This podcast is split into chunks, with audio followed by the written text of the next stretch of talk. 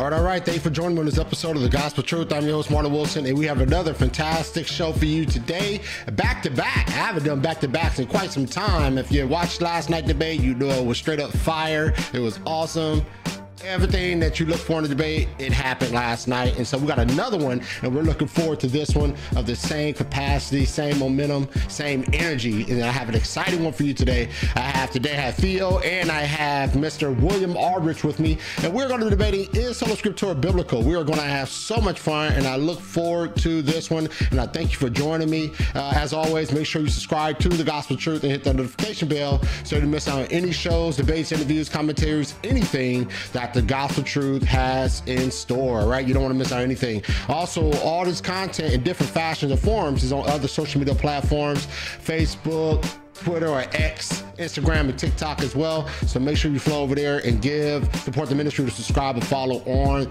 those platforms. Also, content is on podcast, iTunes, Google Play, and Stitcher. So make sure you flow flowing over there as well to support the ministry with a follow, subscribe for your audio listening pleasure. All right. And that said, I always have some good shows that are coming up here in the future that I want you guys to be aware of. Coming up after this debate, I have a two on two. It's going to be more of an open discussion concerning Calvinism.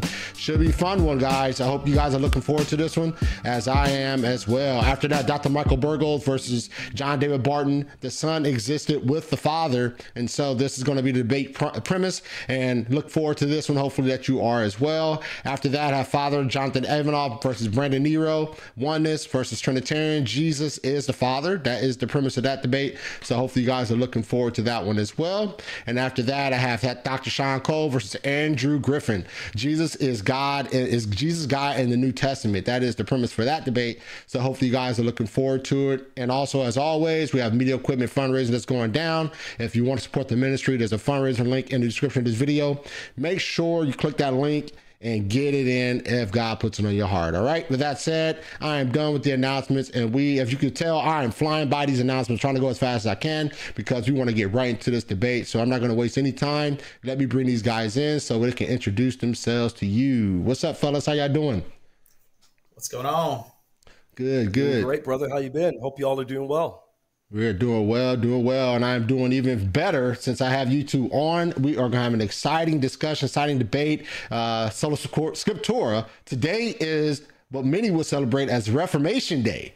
And obviously, this is one of the five solas. And so, uh, this is definitely a pillar of that. And so, this is awesome debate to have on this particular day, right? This is going to be a fun topic, fun debate. And so let's not waste any more time. Before we get into it, I do want to allow you guys to introduce yourselves, tell them what you do, YouTube, blogs, books, whatever it is, man. Let them introduce so they can come check you out. Start with William.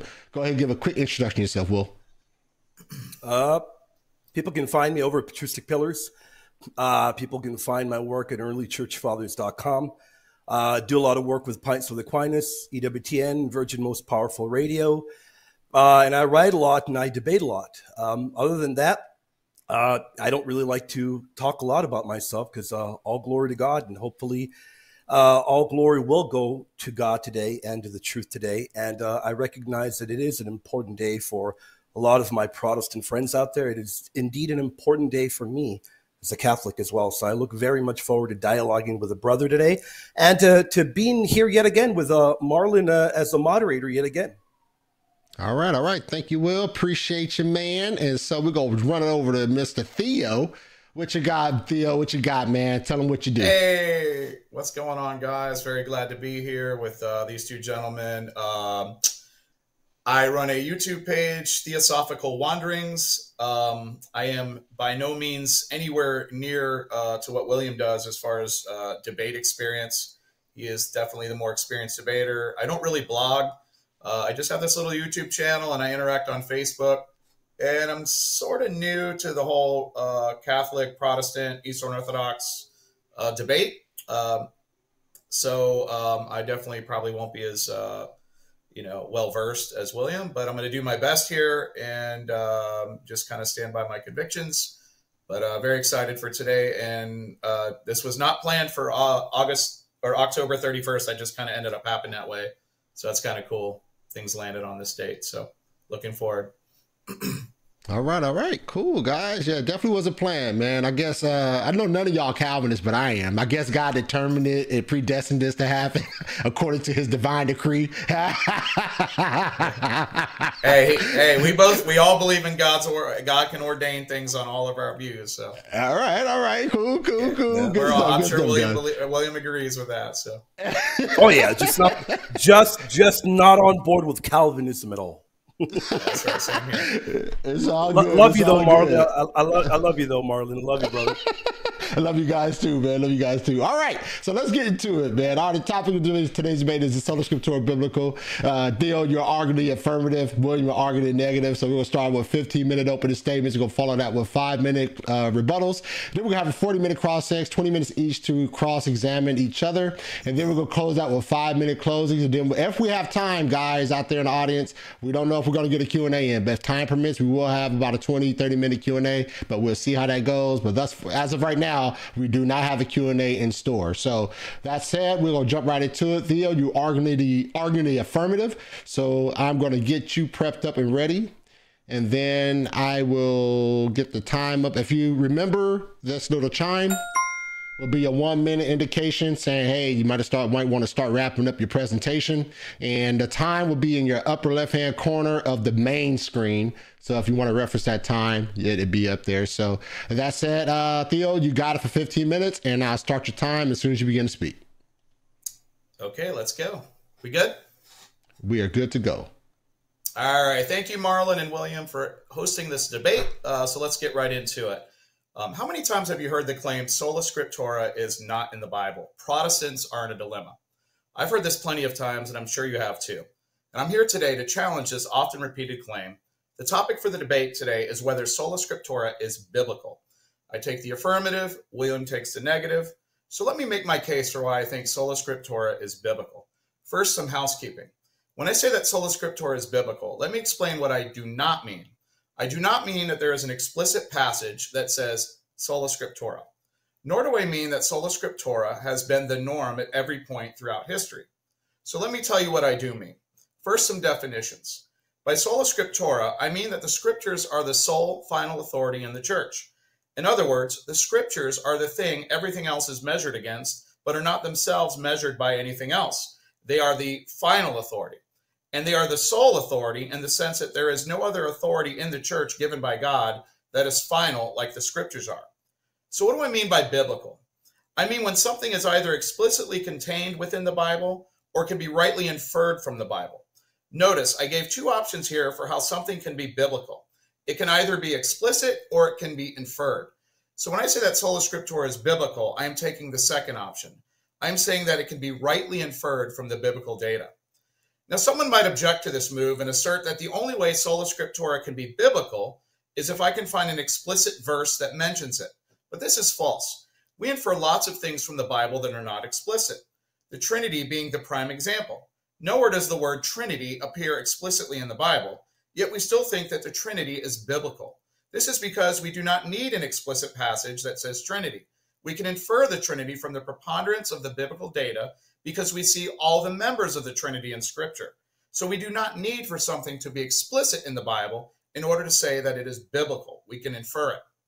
So I think that sola scriptura is biblical. I have two main arguments in which I will make my case. The first being what I call the bird's eye view of Scripture.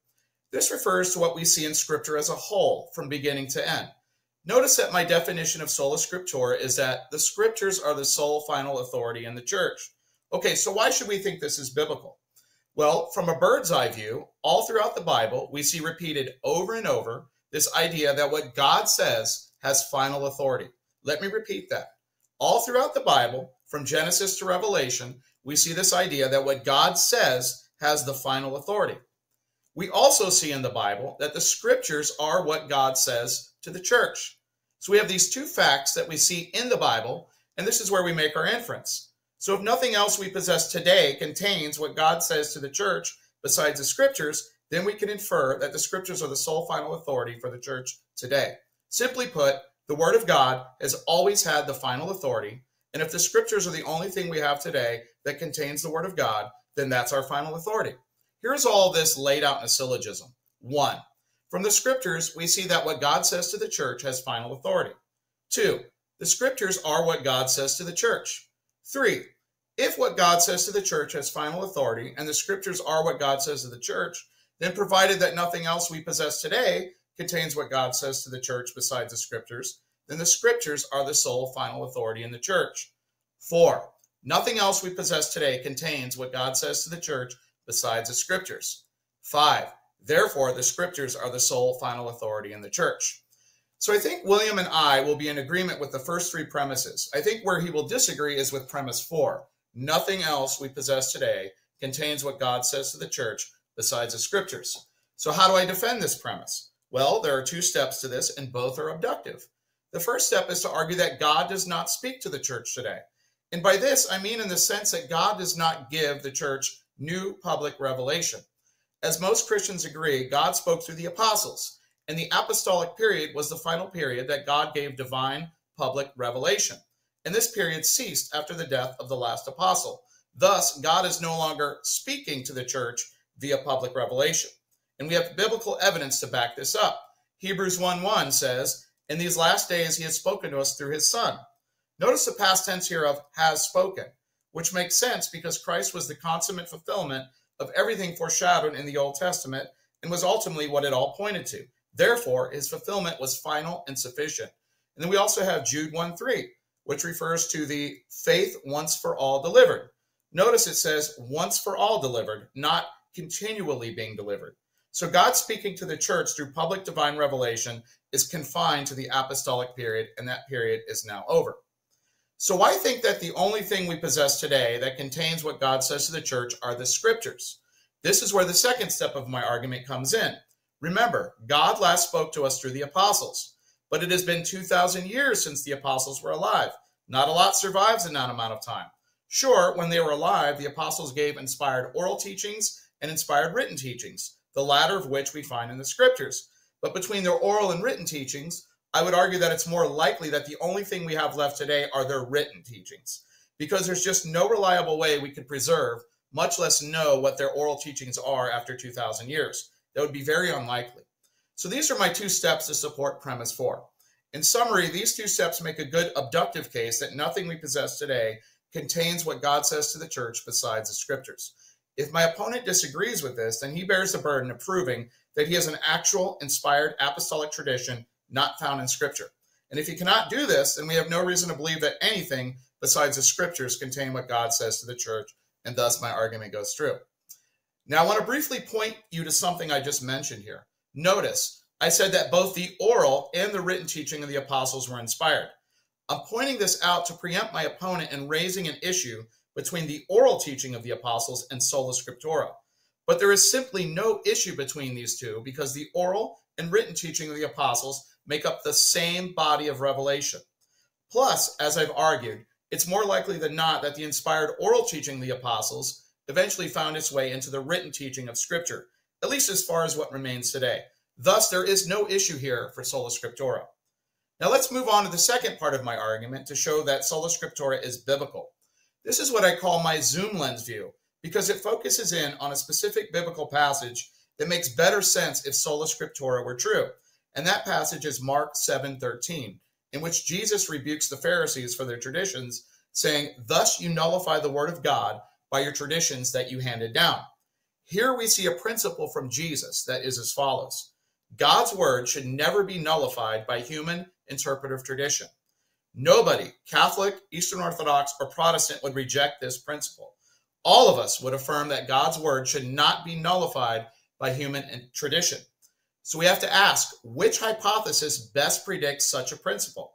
Is it the sola scriptura hypothesis, or is it some sort of infallible church hypothesis like Catholics and Eastern Orthodox hold? Let's look at the facts here. Biblically, we can show that Jesus believed in a seat or cathedra of Moses. We can also show that Jesus thought that the Pharisees sat in that seat. We can show that Moses himself was appointed to his office directly by God, which included this seat. We can show that this seat commanded obedience. And we can show that the tradition that Jesus was referring to here was an oral interpretive tradition held to be infallible by those who sat in this seat. And finally, we know that this oral tradition was believed to have been given to Moses at the same time as the law. It was supposed to be part of the original Mosaic deposit. And yet, we can also show that Jesus believed that God's word should never be nullified, not even by the interpretive authority that God ordained to sit in this seat. Notice here all the similarities between the claims of the Pharisees and Roman Catholics. Both claim to sit in a cathedra. Both claim their tradition goes back to the beginning. Both claim their traditions are infallible. But notice that Jesus never once appeals to any infallible Jewish tradition as the final authority. He only appeals to Scripture. This implies that unless one can establish a clear and relevant difference between the Pharisees' oral tradition and the Catholic Eastern Orthodox oral tradition, it is highly likely that Jesus would hold Scripture above any such tradition when they conflict. Let me repeat that. If there ever is a conflict between Scripture and tradition, Scripture always wins out. This implies that there is a hierarchy where Scripture sits above the interpretive tradition, which is exactly what my definition of sola scriptura entails, and this is exactly what you see in Mark 7. Mark 7 also shows that, in principle, there is a possibility that the two could nullify one another. So we would need a clear reason to think that any such possibility would, would be ruled out today. So, out of all the Christian authority structures on offer, sola scriptura seems to be better expected on Mark 7. It shows that if an interpretive tradition conflicts with Scripture, then it is tradition that must submit to Scripture and not the other way around, which is exactly what you would expect on sola scriptura. This explanation is far less ad hoc than rivals, has greater explanatory power and scope, and it coheres better with rational background assumptions about human nature and the authority of God's words. Therefore, given Mark 7, sola scriptura is the more biblical hypothesis. For convenience, here is all this laid out in a syllogism. One, Jesus' words in Mark 7 are best explained by one of the following hypotheses about church authority sola scriptura or an infallible church. Two, Jesus' words in Mark 7 are not best explained on an infallible church hypothesis. Three, therefore, Jesus' words in Mark 7 are best explained by sola scriptura. Four, therefore, sola scriptura.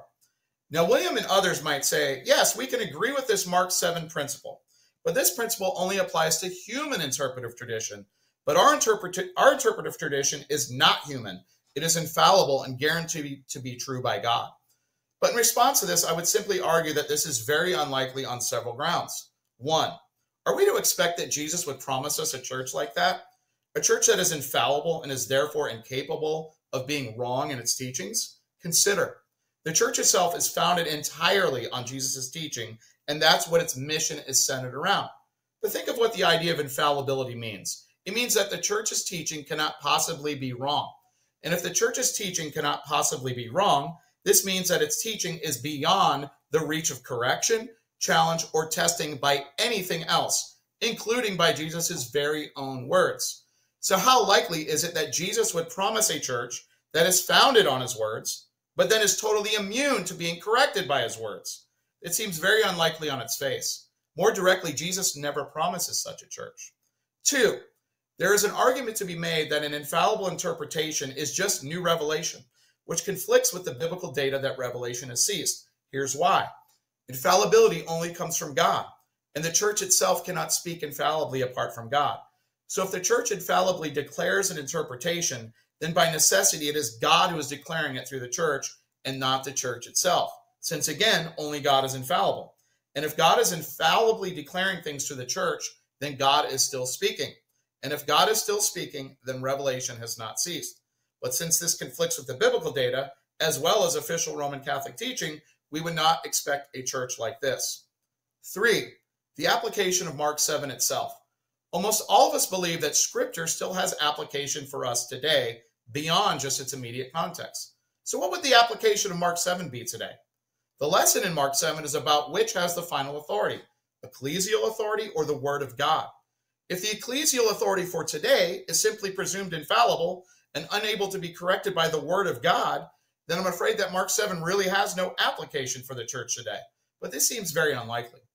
And finally, four, there is, a, there is an abundance of biblical evidence that no one simply has a presumption of infallibility, not even prophets or apostles. In Deuteronomy 18, you see that the office of prophet had to be tested against scripture. And then in Galatians 1 8, Paul says that Even if an apostle or an angel from heaven teaches you another gospel, then let them be anathema. Thus, Paul suggests that even their message needs to be subject to the word of God. Thus, everything is to be tested against and subjected to the word of God. There is no presumption of infallibility given to humans. So, why should we think that the church has this presumption more than an apostle does? So, seeing how this presumption is denied in both the Old and New Testaments, and that all are to be subject to Scripture, it seems very unlikely that this would not be in effect today. And this is what we'd expect on the sola scriptura hypothesis. So, in summary, I think I've provided two very strong arguments for thinking that sola scriptura is biblical.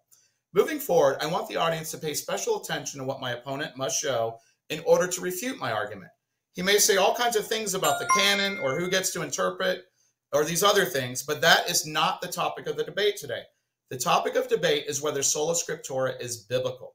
So, in order to directly refute my argument, he has to address exactly what my argument says. He has to show that what we ha- he has something today other than the scriptures that contain what God says to the church, and that sola scriptura is not the best explanation for the data um, of Mark 7.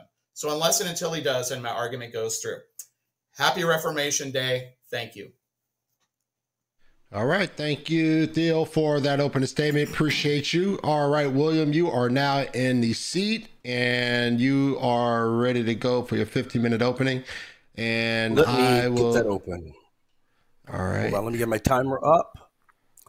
Great. Okay. What? And I guess to begin, as soon as I begin.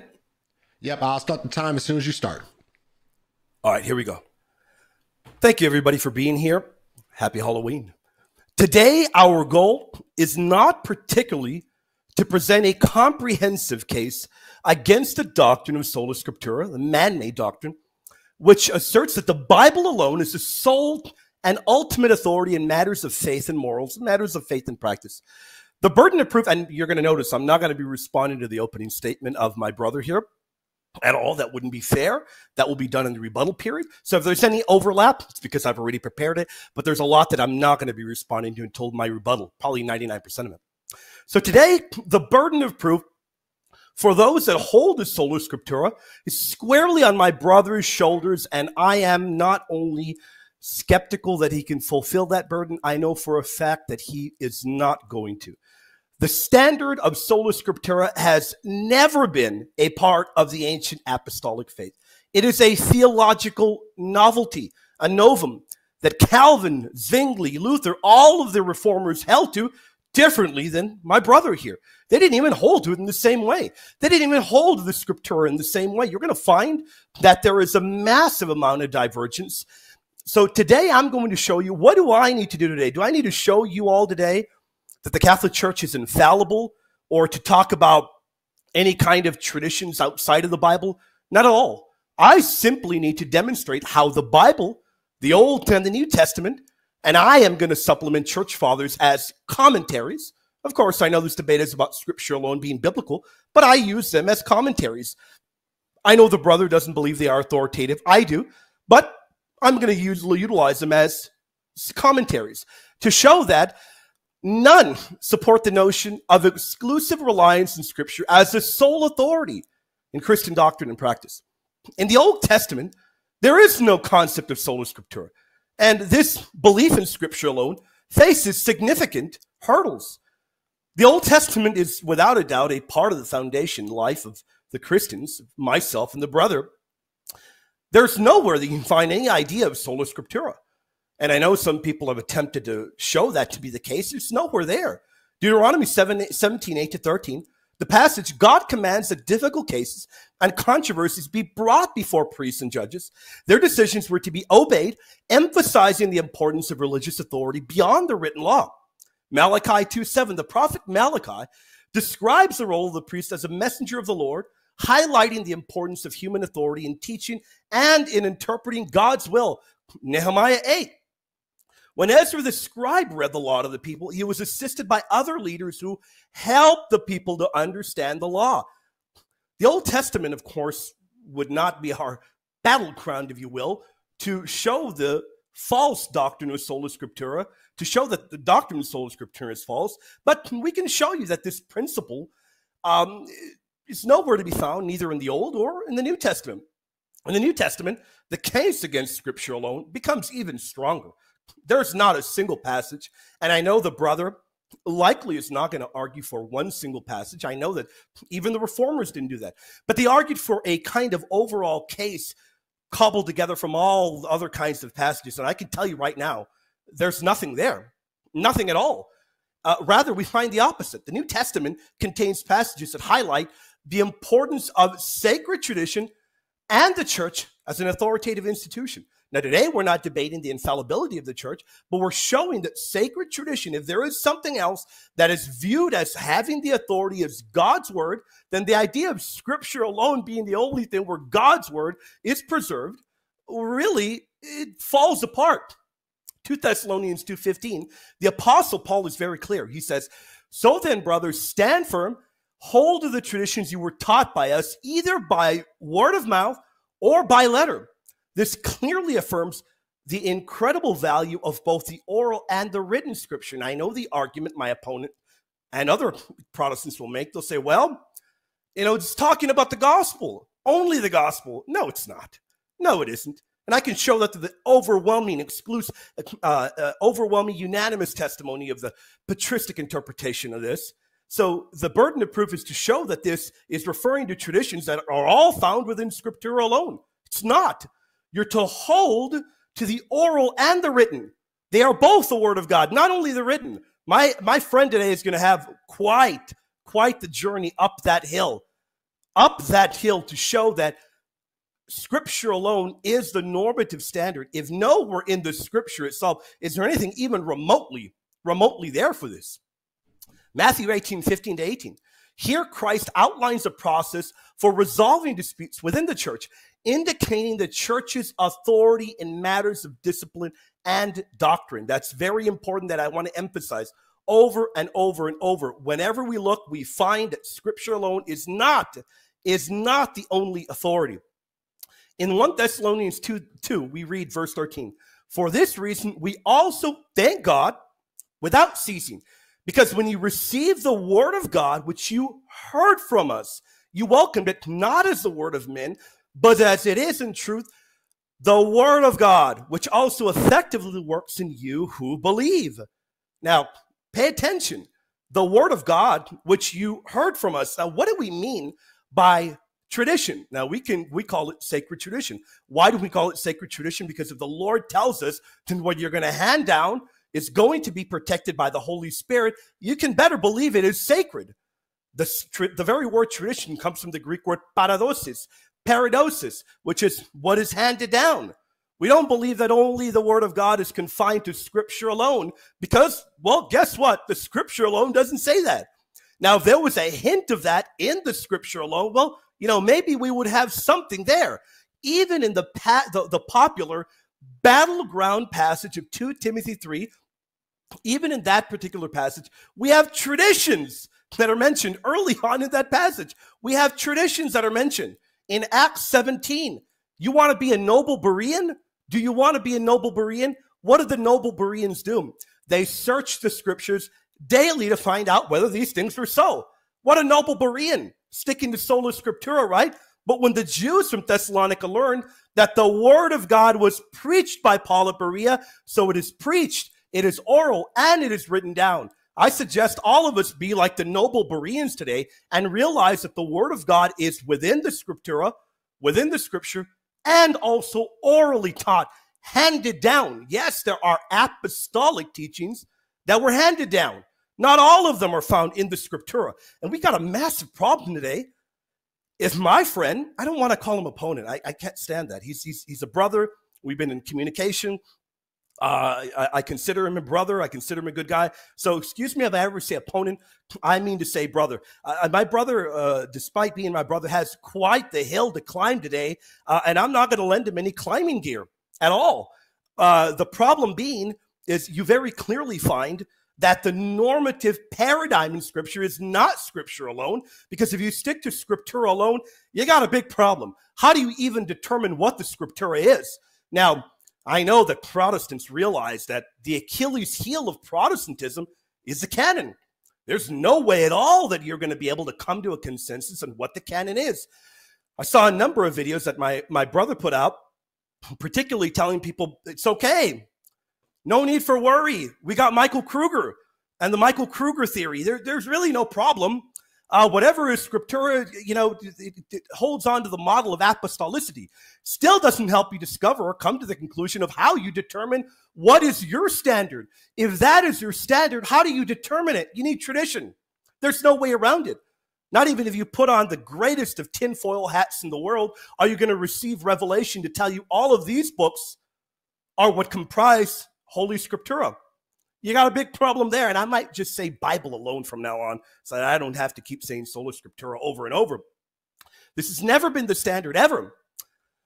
I remember how I told you all that I would talk a little bit of the early church. This was never the standard ever. Some Protestants like to say, well, in the beginning it wasn't, and later on it became the, uh, the normative standard. I've heard uh, uh, theologians like uh, like Dr. White say that, and I am not comparing uh, my brother to Dr. White. I'm just saying a lot of people say that. William Webster, White, Swan, uh, my friend and dear dear friend Turretin fan, and I don't agree. I don't think that ever becomes the normative standard. It wasn't in the apostolic era, where Ignatius of Antioch orders those to stick to the bishop where Irenaeus urges those to stick to tradition, not tradition alone, but Bible and tradition.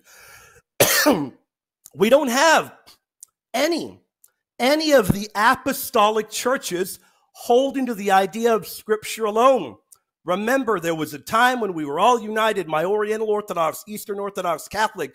Which one of these apostolic churches does the Assyrian Church of the East hold to scripture alone? Oriental Orthodox, Eastern, Catholic, none of them do. None of them. Dr. Brock, who is a near and dear friend of mine, says he told me personally as I reached out to him, he said, Sola Scriptura is not apostolic. None of the apostolic churches have a clue as to what that is. That is a modern day invention. Now, by modern day, of course, he means at the time of the Reformation. Scholar and theologian Father John McGuckin, an expert on the early Eastern Christian tradition, reflecting on the Oriental Orthodox and Eastern tradition, says the early Christian community understood faith to be a dynamic reality lived out within the community's liturgical life. Protestants don't know what liturgos is. They don't know about the liturgical life of the church. Oh, if they did know about it, they wouldn't be spouting this teaching of scripture alone, of Bible alone. Indeed, they don't know about the liturgical life of the church because that was the life of the church. You'd go to Mass. Yes, it was Mass. I hate to break it to you, Protestant friends. It was Mass wherever you went in the world. Even during the time of Luther, Luther held to that belief. And the Bible was never intended to function as a standalone authority. It is the living faith of the community that provides the context for interpreting the scripture, the tradition, Father John McGuckin says. Eastern Orthodox Church, with its rich theological heritage, has consistently rejected scripture alone. You just have to look at Jassy and the Confession of the Dositheus to find that to be a reality. But Orthodox theologian Father Alexander Schmemann says in Orthodoxy, tradition is not the past, it is the whole life of the church, that life in which the Holy Spirit dwells and through which he acts. Tradition is the church. And of course, I am a Roman Catholic. I am a Catholic. And the Catholic scholarly perspective can be summed up in the great Cardinal Avery Dulles, a prominent Catholic theologian who says, he once remarked, the authority of the church cannot be derived from the Bible alone. The church is not a mere product of the word. Rather, it is a living community that produces the word, discerns it, and bears witness to it. None, none of the apostolic churches had a clue to what this novelty was. None of them. Augustine would be turning over in his grave as St. Augustine argued and debated against the heretic Maximian. Maximian, what was Maximian arguing? It's like, hey, man, show me the Holy Trinity from the Bible alone. We're not going to hold to that Nicene Creed, that tradition of yours. Get me the doctrine of the Trinity from the Bible alone. Interestingly enough, the very first time 2 Timothy is utilized is utilized in favor of sola scriptura. It's utilized by an Arian to argue against the doctrine of the Trinity. Doesn't surprise me at all. Because when you look at the life of the early church, council after council, we're talking about real meat and potato stuff. We're not talking about uh, playground child's play stuff. We're talking about the Council of Nicaea, Second Constantinople, Ephesus, Nicaea. We're over and over. The formulations reflect the biblical language of the Apostles' Creed and embody apostolic tradition. Remember, what was it? that the great St. Athanasius, St. Augustine, and everybody stood for and fought the Bible and sacred tradition.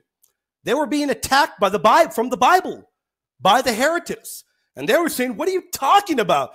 The great Ignatius, those great fathers of old, the great tradition of the church has never held to scripture alone. You find those testimonies at Nicaea, Constantinople, Ephesus, Second Nicaea, and on. When East and West were united, my point today is not to make this a debate about early church fathers. I utilize them to show that the lived life of the early church looks nothing, nothing like modern day Protestantism puts forth. And I want to be careful when I say modern day Protestantism. I don't think modern day evangelicals resemble anything of Luther, Calvin, Zwingli, Arminius, or any of those, or Turretin.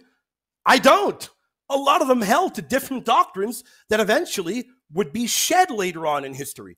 So, well, whose version of sola scriptura is the correct one? The first reformers or the modern day ones? What's going on? Are the modern day reformers are they receiving new revelation to where the doctrines that their forefathers, their forebears held to are no longer there? They're gone. Now, with the final 25 seconds that I have, I can tell you that there are a number of passages that tell you that the word of God is passed down orally and written. In order for Bible alone to work, you'd have to override that or show that they are the exact same thing. We haven't gotten to cross examination, but I can guarantee you that my brother will not be able to show that they're the exact same thing every single time. Got, got one second? I'll surrender that. All right. Thank you, William, for the William and uh, Theo for the opening statements. We are now transitioning to our rebuttal round. And Theo, you're back in the seat for your five minute rebuttal. And I will start your time as soon as you begin to speak. Okay. Thank you for that uh, spirited opening there, William. Um, so my brother, I don't want to call him an opponent either. He, he said that I, uh, I there's a climb that I got to make, and I have not I have not made that. I, I have made the climb. I've I've made an inference, uh, and the only way he can deny that I've made that climb is to deny one of my premises here. Um, he he talked an awful lot about the early church fathers. This is not something you find in the early church. This is not something you find in the Old Testament. This idea of sola scriptura. That's fine, but what you do find is that we are to obey what God says. Revelation alone is what we are supposed to obey. That is something you find all throughout Scripture, all throughout true uh, church history. Everyone is trying to obey God. The Scriptures are the Word of God. And if there's nothing else that we possess today besides the Scriptures, then by default, this is this is kind of what we have to center our, our, our church life around are the Scriptures. So I think we're missing the point about uh, this written oral distinction. The point is is that there's never a time where we did not try to obey God and obey the Word of God. And this is where my inference comes in. If there's nothing else today that we have that contains the Word of God besides the Scriptures, then the scriptures are the sole final authority. So my opponent must show something else that we possess today that contains the word of God not found in the scriptures. Um, I'm not denying ecclesial authority. I'm not denying interpretive authority. I'm not denying the role of the church here. Sola Scriptura is not a denial of any of that. Um, my uh, William mentions um, uh, tradition, and and I have to ask, well, whose tradition? Uh, the Eastern Orthodox, uh, Roman Catholics, they both conflict with each other. Um, you also have the Pharisees making uh, similar claims about their traditions, but they were wrong. At the end of the day, all of these claims of tradition have to be measured by something. Otherwise, we have all these conflicting uh, claims out there, like what we see between the Eastern Orthodox and Roman Catholics. So who who gets to say who's right here? If all we do is appeal to each other's authority, then we're kind of we're, we're stuck in a conundrum. This is why there, in theory, there needs to be something above that, and I believe that that is the Word of God. That's that's kind of what uh, that's what stands above those things. Um, he mentions uh, Second Thessalonians, um, but in my opener, I know he's not responding to that. You hear you you you see that I I, I acknowledge that the apostles had oral teaching and written teaching. They're the same thing. Uh, so when Paul is talking about uh, keeping the uh, the traditions that he's handed on uh, whether oral or written, he is not talking about things that came later. He's talking about the apostolic teaching that he gave. He is not talking about like the Assumption of Mary or the Immaculate Conception or, or even the papacy, I would argue. So we cannot take this verse uh, out of its context and say it applies to anything any church teaches at any time because the Apostle Paul was referencing oral tradition. Therefore, we can take that and apply it to our oral tradition and say that it is on par with uh, uh, the Word of God. That that is that does not follow at all, and uh, so that's an issue there. Um, and I would also say that not everything handed down is apostolic. Uh, even the Catechism of the Catholic Church makes a distinction between um, the ecclesial tradition that comes after the apostles and sacred tradition, the apostolic deposit. Those are two different things, and they aren't. Uh, they they they make a distinction there. They're not. They're not equal. Um, and I also would say that there's something implicit here that William is getting at, where he mentions that uh, he's basically placing sacred tradition on par with the Word of God. This is, you know, you have Scripture as the Word of God, but then sacred tradition is the Word of God. So what, what I would say is, if if the sacred tradition of the Catholic Church or the Eastern Orthodox Church is on par with the Word of God, then revelation has not ceased. Revelation is ongoing, which entails a contradiction between what the Catholic Church claims and also what the biblical data shows that revelation has ceased. It is confined to a period. It's confined to it's confined to a time of uh, the ushering in of a new covenant, and so this would be a contradiction against uh, the Catholic Church. And I will concede my time. All right, thank you so much, Theo, for that rebuttal. And now, William, you're back in the seat for your five minute rebuttal. And once again, I'll start your time as soon as you begin to speak. All right, give me one moment. I didn't think that he was going to end that early, so I didn't have my timer ready. Here I go. Uh, I apologize for this. All right, here we go. We're told in uh, my uh, brother's opening that we don't need an explicit passage. Uh, how about an implicit one? how about anything? Uh, there's nothing, nothing there. Uh, we're told it has been the norm all throughout history. when did it become the explicit norm? We're then made then a comment that I was shocked at hearing, blown away that the Trinity is not explicit. I'm shocked. The Trinity is explicit. I can show you the Holy Spirit is eternal God, the Son is eternal God, the Father is eternal God, but Bible alone is nowhere on the pages of Scripture. I'll tell you right now, audience, the Trinity is as explicit as it can be. What God says has the final authority, he said. We agree. But it doesn't confine this to the Bible alone. We read this already in my opening. We agree in a lot. The brother is right. Uh, he said that nothing else we possess today possesses what God says to the church but the scripture. Prove it to us. We're told, we, we look, I, I want to be fair to the brother. He had a 15 minute opening. How many passages did you count that he utilized for scripture alone? Big fat Halloween donut, zero. Utilize Hebrews 1, that, the, that uh, in the last days he's spoken to us through his son. Jude 1 3, the faith once for all delivered. Where's scripture alone? We agree with all those. Uh, we're asked, where is an apostolic tradition not found in scripture, the canon?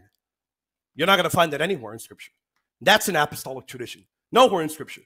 We're told that oral and written teaching make up the same thing.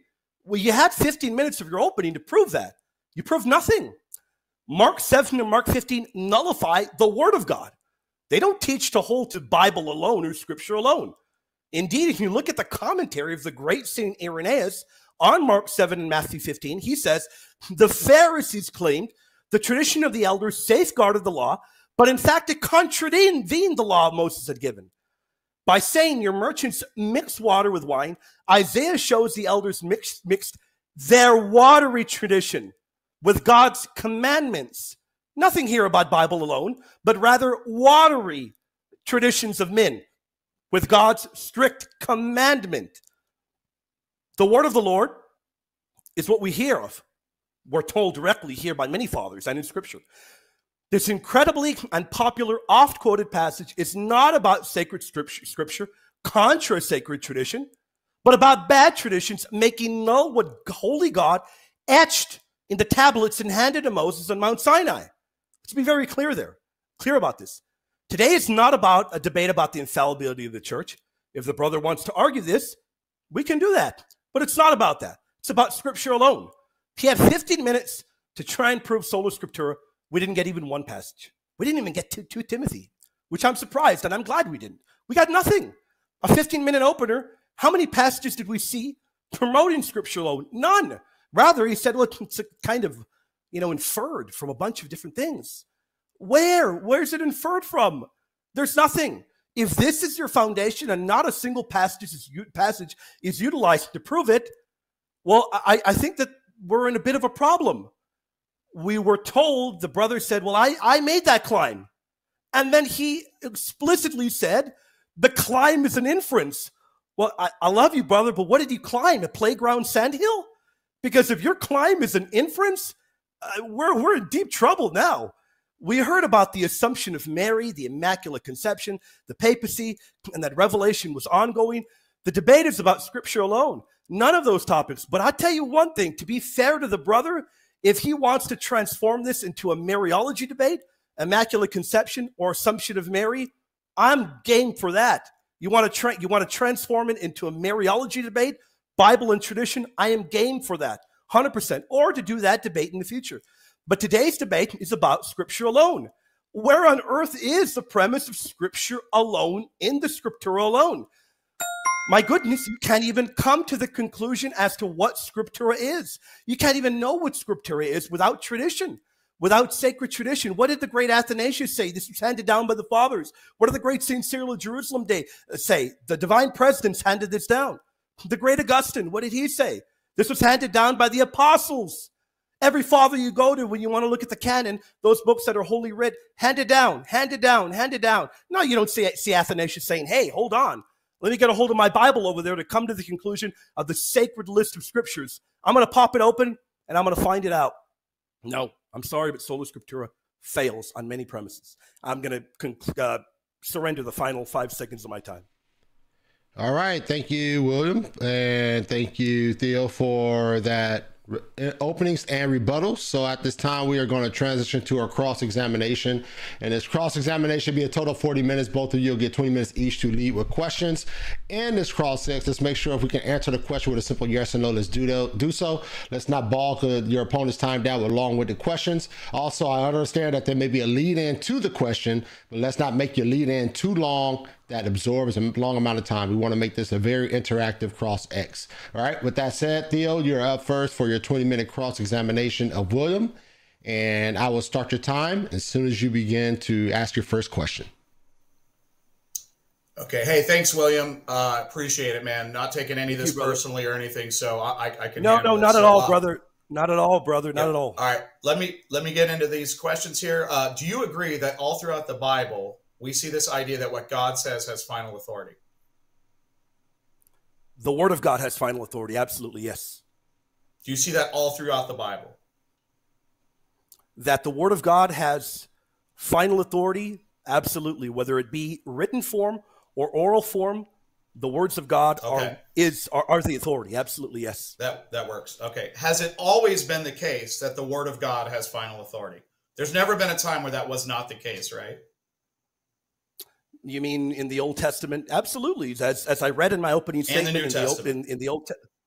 Oh, absolutely. Yeah, I would say in the Old and the New Testament. Yeah, absolutely. The Word of God, whether oral or passed down, absolutely is the authority. So okay. the difference would be that we don't believe that Scripture alone is the only place where God is speaking.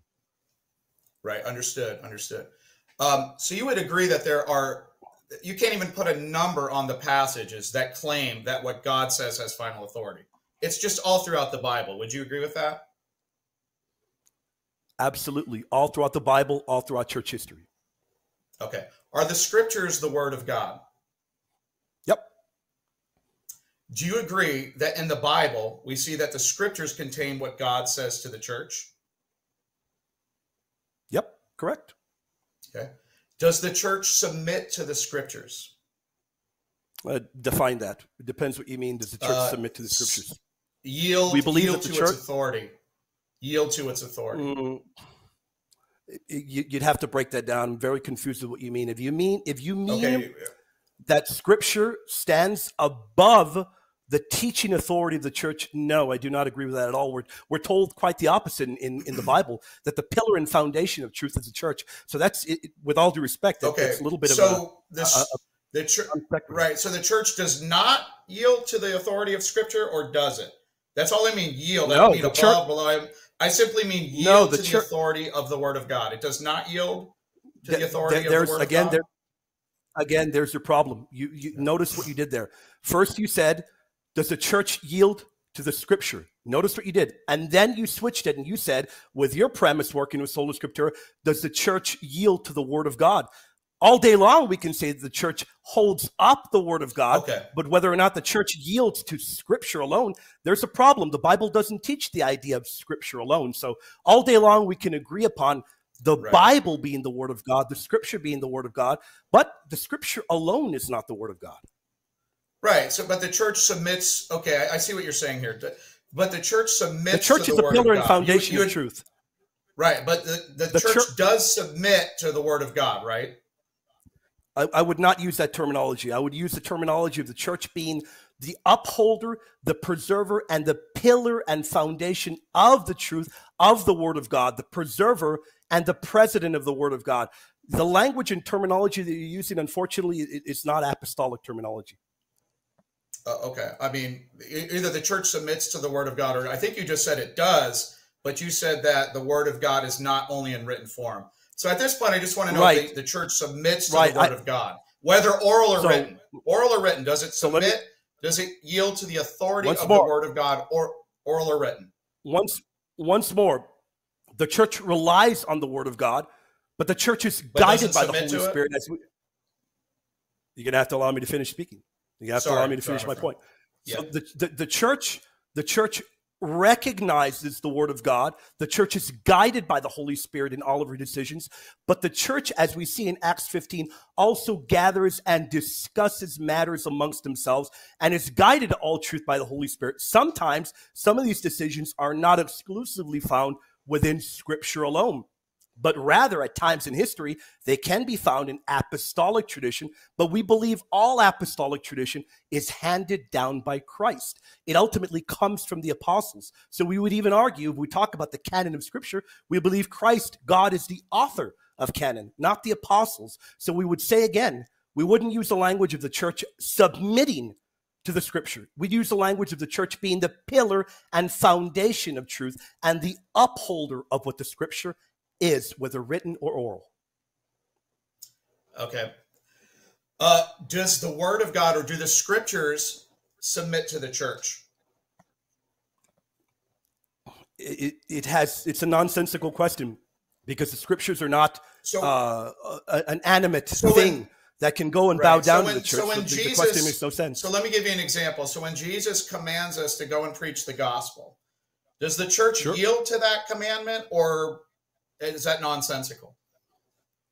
the church upholds every teaching of Christ, but even the Does gospel it yield to it though? Does hold on. yield- does, right.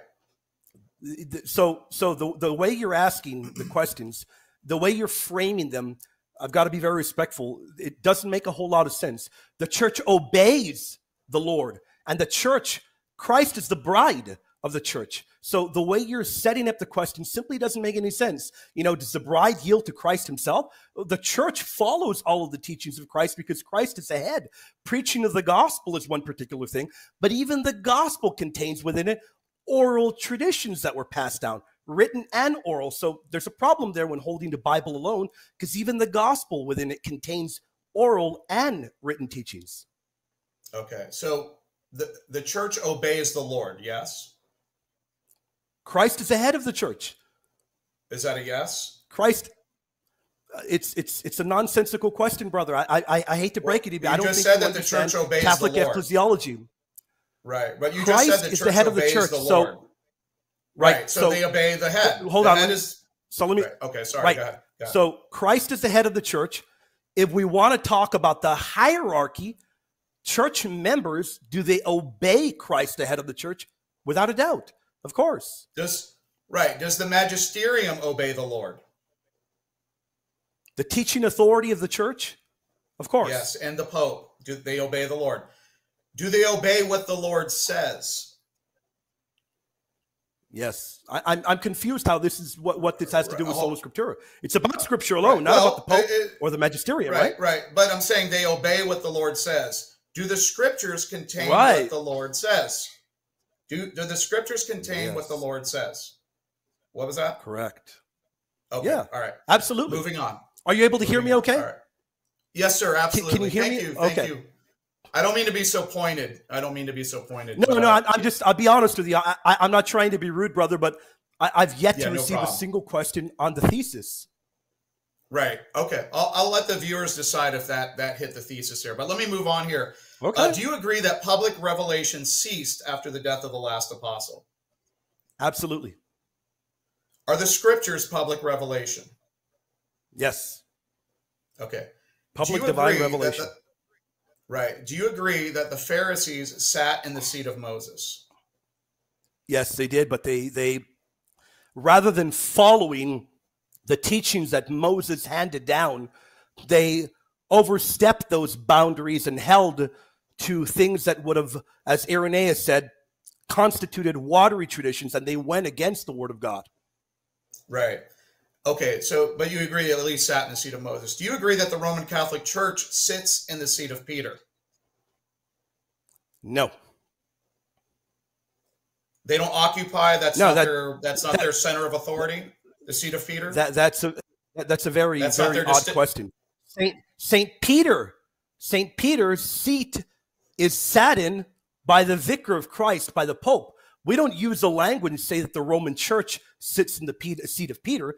We use the language of the Pope, the vicar of Christ, because we only have one reigning at a particular time that seats and he is the, in cathedra. and he is and he is the uh the bishop of the Roman Church. Correct. He's the le- he's the head of the church, right? The vicar. As John Roman 21 church, right? says, as, as John 21 says, he is the shepherd of the whole church. He's the shepherd of the flock. And as Luke 22 Okay. clearly tells us, he is the one that strengthens the brethren. He is the one that has the keys. Right. He is I got indeed you. the Pope. Yes. Right. So I, I think that's a yes and around it's just different semantics. Do you agree that the I don't think so. Pharisees Right. Well, the, the At all. the Roman it's very church? Where is- right. Where is the yeah, Roman it's, church? it's confusing because it's confusing language because it it it it it can it can attempt to lead people to believe that the other hierarchy, the other members have an equal standing to the role of the pope. It's a confusing kind of question. It's one that, with all due Right. respect, shows that you don't understand the doctrine of the papacy. Right. Uh, okay. I'll let the uh, I'll let the, the listeners uh, determine if I if I got that right there. That's no problem there. Do you agree that the Pharisees thought that their tradition was infallible? Uh, they thought that it was that it dated to ancient times, and they thought that it was godly. That's correct. Okay. I don't think they would have used the word that- infallible. That word doesn't appear in the Bible. Right. You're probably right, but they thought it was uh, It as doesn't. binding as Torah as Torah. Uh, They, they thought agree that it was Roman- binding and authoritative. Right on the level of Torah. Sure.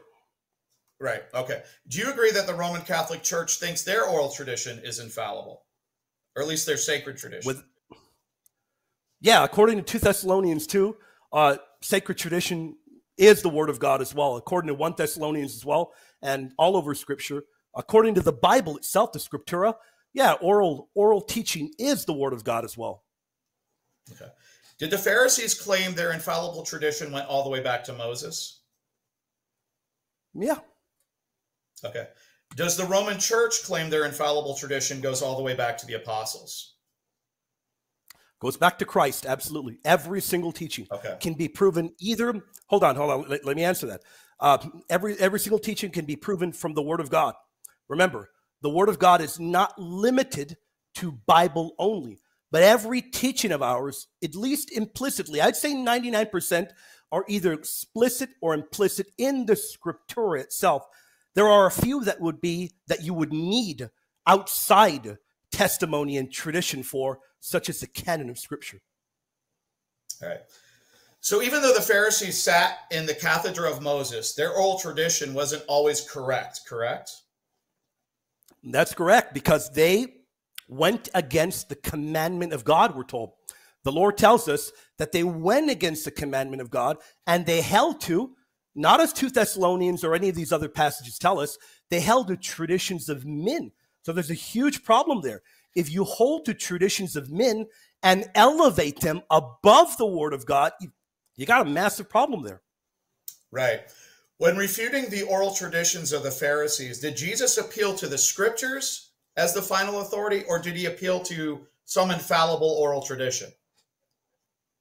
He appealed to the word of the Lord. So there's a huge problem there because word of the Lord, when word of the Lord is utilized, it's never utilized to be confined to scripture alone. So as I pointed out in okay. my opening and rebuttal, hold on, hold on, I'm not done. I'm not done. Yeah, got, as yeah, I pointed out Sorry, in my opening uh, and, and rebuttal, I know we have a tiny little lag, so I, I don't want to sound like I'm being rude or anything. But as I pointed out, this is very often quoted, but I'm, I, I want to emphasize again, it's not about sacred scripture against sacred tradition. It's about bad traditions, traditions of men making null, and I mentioned this earlier, what holy God etched in the tablets and handed on to Moses on Mount Sinai. And as Dr. Brock, the theologian and Syriac scholar, has pointed out, that wasn't only confined to the Scriptura. Okay. Well, did you, when Jesus rebukes the Pharisees in Mark 7, does he appeal to the written scripture or does he appeal to some oral tradition? He, he appeals to the word of the Lord. I just answered it for you. And was, the word of the Lord is not in, confined in, in its to alone. I know, but broadly speaking, but in this particular passage, was he appealing to in its written, written form tradition? Yes. He's a he's no, he's not appealing to the written alone. He's appealing so when, to when, the word. Hold on, let me answer. I, like, I, I got to yeah, answer go that. I, yeah, I got, to answer that. Uh, when he refers to the word of the Lord, and I suggest you do a, a, study on the word word of the Lord. You can do a word study in the TLG, the Thesaurus Linguae Graecae. The word of the Lord is not only written, it was etched in stone on Mount Sinai. He's referring to that. That's why we're told that the commandments are what is not being held to. So the word of the Lord is written, etched on stone, and oral. So it's not referring to a scripture passage alone. It's referring to a commandment that is not being held to. Where did they? It was one of the Ten Commandments, correct? And where do you find those Ten Commandments at that time? Where were they? Where, did they still have the stone tablets, or were they written on a on a you, scroll? well, the stone tablets existed for a while. They existed for some time, and then it was preserved orally, and then it was preserved written as well, all throughout history. So, of course, I, I don't think that you're asserting that it was preserved only written in a kind of scroll that everybody had a, a hold of. No, this was held to orally, passed down. So we knew of the Ten Commandments that they were originally etched on stone. So again, word of the Lord is not confined to scripture alone. Yeah. Right. A Jew and one of the, a first century Jew in the synagogue, where would they find the Ten Commandments? In the synagogue, they could find yeah. the Ten were they, Commandments. Were they written down? Were they written, or they was this all oral? They, they were in scroll. They were in scrolls, and they were preached. Remember, remember what we're told in the Gospels. We're told when we hear of the law and we hear of the commandments, we're told that the word of the Lord is what is heard and passed down. So the word of the Lord would not only be confined to a scroll or written down, or else how else would people have heard the word of the Lord, brother? They are hearing the word of the Lord. Remember what sacred tradition is? I want to be very clear for the audience. Sacred tradition is what is passed down. So it can be it can be the same thing. It can be in written form and it can be passed on. We agree there that a lot of the a lot of it is the same form, but it's not an exclusivity in the sense that everything right. that is written is also passed down. Uh, it's simply not the case.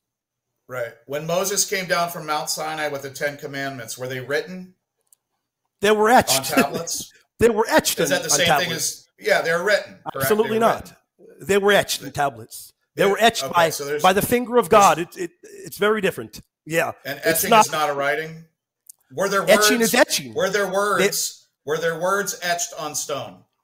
Absolutely, there were words that were etched okay. in stone, which okay. that's, does that's not fine. support Scripture alone. Me, unless you, unless we're holding to to uh, to to the law alone, to script, to the Ten Commandments right. alone. Right. Let me move on here. I, I don't want to run out of time. Uh, generally speaking, would you agree that there is is there a high survival rate for things that are two thousand years old? Not a whole lot, unless you're part of the Catholic Church, which preserves, by the grace of God and the Holy Spirit working within it, which preserves all truth because of the promise of our Lord. There's not a whole lot of good survival rate. Right. Did the Pharisees claim that they preserved teachings from Moses? Sure. Were they right or wrong about those teachings? They were wrong about the Korban rule They were definitely wrong about that, and they were wrong about a whole Okay. lot, a whole lot of other stuff. Where I would say they were right about uh, probably would have been certain scriptures which would have uh, uh, predicted uh, the resurrection. But outside of that, they got a whole lot wrong, which is why they were rebuked. Because remember, they didn't hold to what? The word of the Lord. They superseded the word of the Lord. And one thing that we're going to agree on all day and all night here, brother, is that the word of the Lord is the standard. But how is the word of the Lord the standard? Is it Bible alone or is it Bible and sacred tradition? And all throughout the scripture itself, it's it's it's both. Can you name one apostolic teaching that we have today that comes from God but is not found in Scripture? I can name multiple. Uh, do you want me to just name one or you want me to name multiple? Uh, we'll start with one now, and we'll we'll, we'll move forward. canon of scripture. The canon of scripture is is is apostolic, as the early church fathers taught. We believe God is the author of canon, not any church father, not any pope. God is the author of canon. That is apostolic. There's no way on earth they're going to find that in the scripture itself, uh, and and that's pretty massive. How did the church know which books were Scripture? Did they decide this? So Or that's a great question. things- No, Yeah. Yeah, they didn't they didn't decide it uh, because remember, God is the author of canon. If we say that the church gathered together and they decided, hey, this book, that book, no, they recognized the canon. How did they do that? As Augustine tells us, uh, they queried the apostolic churches. They contacted all of the apostolic churches to see which books were the ones being read at Mass. Cyril of Jerusalem tells us that the apostles handed them down. St. Athanasius says the apostles handed them down.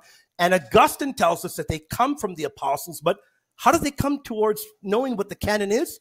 They queried the apostolic churches. This is tradition. They reached out to them to see what is the tradition upheld at Holy Mass, which books are being read from, and that's how they determined which books were canonical. They didn't sit down and decide Did- and, play, and draw straws. Right. Did the church utilize the canon that they had, the scriptures that they had, in order to help them discern canonical books? Did the church? Oh, did the church look within the Bible itself to decide Like, which where, books were like for example, maybe I could rephrase it this way. yeah, Um, I- I know you're familiar with Lee Martin McDonald. I know you've read Yeah, definitely. books. Now he he's endorsed he kind book. of surveys he surveys the fathers and i'll get to a question Yeah. here. And usually when you survey the fathers they have they have certain criteria that they use to determine whether a book was canonical. One of those being apostolicity. Where Definitely, did the church get this? Yes. Where did the church get the idea that apostolicity mattered? Did they just create that out of thin air? They or did got they it because from it- the gospels no, they got that directly from sacred tradition. They got that from the tradition okay that where did hold on, hold on let me yeah, let me answer. ahead, go ahead. Yeah, th- th- yeah, this is the very this is the very reason why every father that talks about the canon they tell you this was passed down from the apostles. You're not going to find any of them saying well we cracked open the bible and we read the scriptura to decide that these books must be part of the scriptura. It doesn't make any sense at all. They relied solely on sacred tradition for that. I've read Kruger's thesis, brother, and I got to be very clear. Uh, Lee Martin McDonald wouldn't agree with that thesis. I think it's a mess. Right. All right. That's, that's How- time right okay, there. is that? That's time Yeah. right there. All right, William, you're up for your 20 minute cross examination of Theo, and I'll start your time when you ask your first question. Give, give me one second. I gotta I gotta switch my uh all right, give me a second. Need to get my timer as well. This is awesome by the way here we go. I'm having fun Yeah, yeah, this is Yeah. great, brother. Here we go. Okay. yeah go for it Uh, here is is my question to you. Um, in your canon problem video, uh, in my you, you you swipe away at the deuterocanonical books very early on, and you say that Protestantism is about retrieval, retrieving the earliest teachings of Christ and the apostles. At the 20 minute mark, you say that in the earliest times, the church, the Deuterocanon were not considered inspired. My question for you is what council exists, any early church council, every single one, where the scriptura is listed, where the Deuterocanon are lacking? I honestly think that this is probably off topic because we're not debating the inspiration. You brought the canon up. Deuterocanon. Well, you, you brought the canon up, so I'm carrying it Uh, along. How did I? I'm not sure that I brought the canon up. You asked me about the canon. You, sh- no, But, you brought um, it up this- in your cross again, I just- I asked you what a tradition was that's not found in scripture, and you said the canon. I didn't. I didn't. You mentioned the canon as well in the opening. So it's a, it's a simple Okay. question because Okay. it, Okay. it has to do. Right. I think it's. do I think it's. Right. I think. It, I think right. it's off topic because we're not debating the Deuterocanon. But what I would say briefly, since this is this. Well, we're I'm debating what makes up the scriptura. Well, we're already granting the scriptura because the topic is is No, you can you can biblical. you can di- well, you biblical can means that we're already assuming the Bible. But what So I would say is that if you what, what I would what I would point to, what I'd have readers point or listeners point to, is go look at the work of uh, John Meade and and um, and, and Gallagher, and they they present uh, canon lists, the earliest uh, Latin lists, the I've earliest read Greek lists. It, yeah, I'm sure you have because you've, you've worked on these. But the uh, further back you go, the less you see deuterocanonical books on these canon lists. So I'm not going to say that that in and of itself is is the silver bullet, but what I would say is that there has always been a tradition that these books are separate. There has always been a debate. You go all the way to What's that the tradition? Council of what's that? Where's that tradition? You you just said there's always been a tradition that these books have been separate. Where is that tradition? It- It's it's in these canon lists. There is a trend. There is some reason. Where did Jerome get What- this? Where- So- where would- so, th- th- I- I- well, I got to tell you, this is my cross examination. First off, It, it hold is. on. It is. I still feel like this is very off topic, but So, but so ahead. I got to be very clear. You're, you're, you're, you're, you're, it's not off topic. This has to do with the scriptura. So uh, you, we already you- you granted the mentioned- scriptura. I'm not granting your scriptura not- list. So we are. We, We, don't look- agree on the asked you- 66 books. We don't So- agree on those. Okay. partially. So Okay. I asked you to give me one council where any of these scripture, any of these deuterocanonical books are not present, and you ask people to read Meade and other Okay. people. I'll ask you again: Is there one council where any of these deuterocanonical books are not there? Right. I would not say that there is a single council. Again, this is very off topic, but I would not say that there is a single council. But that's the debate is not solved just on a council alone, because you know as well as I do that this has been an ongoing debate even past these councils. You have Cardinal Cajetan, Cardinal Jimenez in the Council of Trent. They are still appealing to the tradition of Jerome. So we can't No, say you know, even if a council, yeah, even if a Trent does council not appeal to Jerome. these books. What's So, that? so let me let, let, me let me go back to that. Okay, go ahead. My question was very Yeah. simple. My question was simple. My question was asking if you could name any of the early church councils that would have lacked them. And now you went all the way to Trent. It's now you you, can't find Right, one because it's a bigger picture than it's a bigger picture than just But a council. But but my question to you was not about the bigger picture. It was about if there are any early councils that No, lacked. I, I would not that I know of. I would say not Okay, that I know of. then but that- then that would in and of itself straightforward is not the end of the debate. That's all that I would would say be to a- that. But I that that would be a straightforward answer then. That there's Okay, not a yeah, I single don't- one I have- lacking them. So right At the but seven- that's at the the, seven end of the minute- debate. Right. Hey, you guys. never said let's- that it was. Hey, you guys, let's make sure we're not talking over each other. You guys are sort of talking over each other. It's hard to really keep up. Also, let's try to centralize those questions on sola, Script- is sola scriptura biblical. I know you're, we- uh, William. I know you're I- leading sorry. to your question. I'm Let's- sorry, let's try Marlon. to- Uh, Marlon, let's to Marlon, center- I'm sorry, in buddy. Mar- Marlon, you didn't interrupt when he at, when he went into the papacy and all of the things. So don't interrupt when it's my turn. He talked about papacy and all kinds of things that are off topic, and not once did you interrupt. So I'm going to ask questions that have to do with the scriptura. The Deuterocanon does have to do with the scriptura. At the 738 minute mark, you said that every apostolic tradition can be found within Scripture. So, my question to you is since the early fathers believed this was an apostolic tradition, where do we find the 66 book canon list in the Scriptura itself? Okay. Is this is this this is relating to a video? That's is this No. the video? Uh, no, this is your opening statement. You said that every apostolic statement? tradition, every apostolic tradition you said could be Right, found right. Well, within I, Well, right. I, I simply, I, I, what I argued was that we don't have anything else that's not in Scripture. That we don't have an oral tradition that's not in Scripture today. So, how do you and get to the so- canon from the Bible itself? I would point listeners to uh, Michael Kruger's self-authenticating. But but I'm. I'm asking you though. I'm not asking you They- to, to read you- Kruger. when you say when you ask the canon being in the Bible, are you talking about a table of contents, Or No, I'm you- asking I'm not you, sure what you're. how do you come to your list? You hold. Let me let me be clear. You hold the 66 list canon that most Protestants hold to. I don't. I, with all due respect, brother, I don't want to hear you pointing people to Kruger. This is a scripture only debate. Where in the scriptura itself, where in the Bible alone, can you come to the conclusion that those books and only those books are biblical?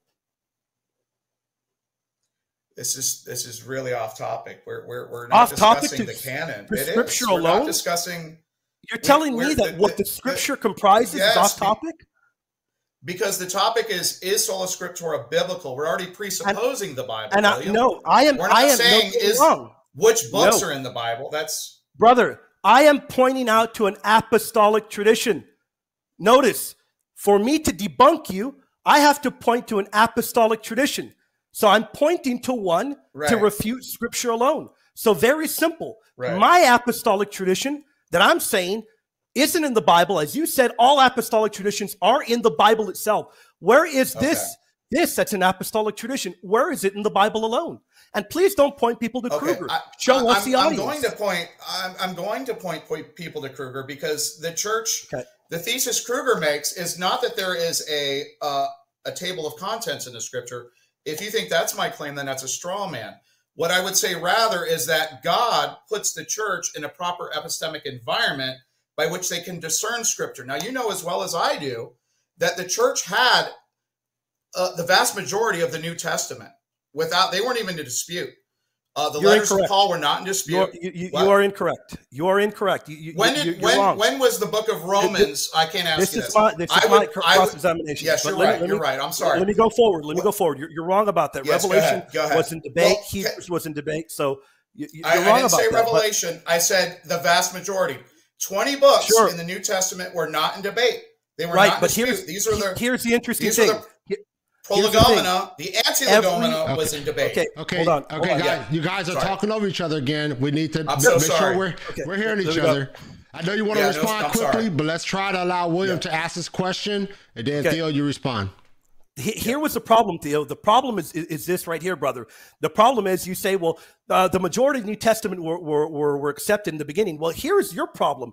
Every time the majority of the New Testament were accepted, the Deuterocanon were as well. Every single early council that gathered where the New Testament was present, so was the Deuterocanon. That's why I have heavily relied on this because you read from the Westminster Confession of Faith in a video you did where it says everything for faith and life is either expressly set down in scripture or may be deduced from scripture. Yet you can't even deduce the books that make up your scriptura for us, and you're telling people to go look at Michael Kruger. I'm asking you, how do you know those 66 books, as the Westminster Confession of Faith laid down for you, those are the scriptura and the scriptura alone? I haven't give, been given a straight answer even once. Okay, well, this is going to be a longer a longer answer. Um, Kruger's thesis, like I, I gave you, I gave you an, uh, I gave you an Kruger. example. Of, uh, okay, yes, I. It, it's it's it's. I would recommend people read his book because So I'm not going to be able to get this out. I, I, I Yeah, only let have me, 10 let me minutes. answer the question. Yeah, William, before you answer answer, the question, yeah, yeah, before you answer, the- let me just say this. let me. Yeah, try try yeah. to answer really fast because my time is running out, and don't Yes, go I'm long-winded on Kruger. Go ahead. Right. Okay. Here's what I would say is the church was able to discern canonical books from the canon that they had. They had a canon. They had the Old Testament. I'm not saying it was complete. They had the Old Testament scriptures. They had 20 books of the New Testament that were never in dispute. They had the oral tradition of the apostles, which is the same teachings you find in the New Testament. So, how do we know a book is canonical? Why would uh, uh, uh, apostolicity matter? Where would the church even know what an apostle is? They get it from the Gospels. They get it from the the oral teaching of the apostles. They get it from the gospel itself. So the church was able to discern canonical books, the books in question, by appealing to that to the canon that they did have. I'm, I'm, I'm, Not I'm, every gonna book was- I'm gonna ask another question. every now. book was up in the air. That's so I'm gonna ask answer. another question. It, Yeah, it, it's yes. not an answer. You you didn't give us an Yeah. answer. It rather you said how I one can discern how one can discern a book is apostolic and holy. You Well, the, know well, the church has the to answer. discern. You, you, so in order to be able to even know which books be are part of the scriptura, you've got to go to that nasty thing, that sacred tradition, because you don't find the actual list or scriptura within the Bible itself. That's the problem. My next question is: You are an Arminian.